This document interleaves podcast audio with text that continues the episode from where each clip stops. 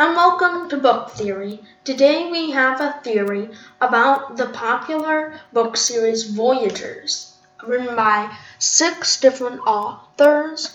Um, and so the theory is that the world was out of power. The world was out of power.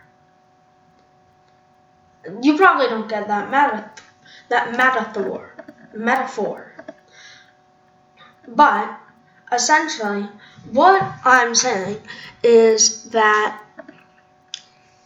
the world isn't out of like power as in the environment as in their resources because if they're able to find someone like Chris an alien of course they are able to harness some type of power long before they would have to send those kids uh, to get that power. Although they may need the power a little bit, not as much as it is said in the books, because a that station was still running, and, and it's most likely a lie that um the things would be damaged if they shut them off.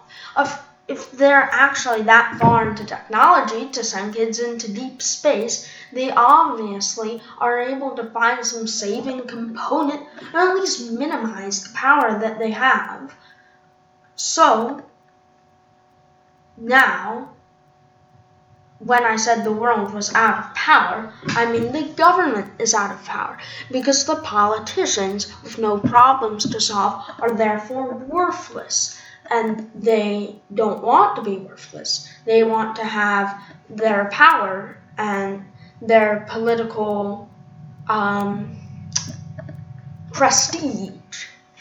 So, I think that the government put it as a setup with all the fake technology and stuff um, to make them stay in power so that the world could stay under government.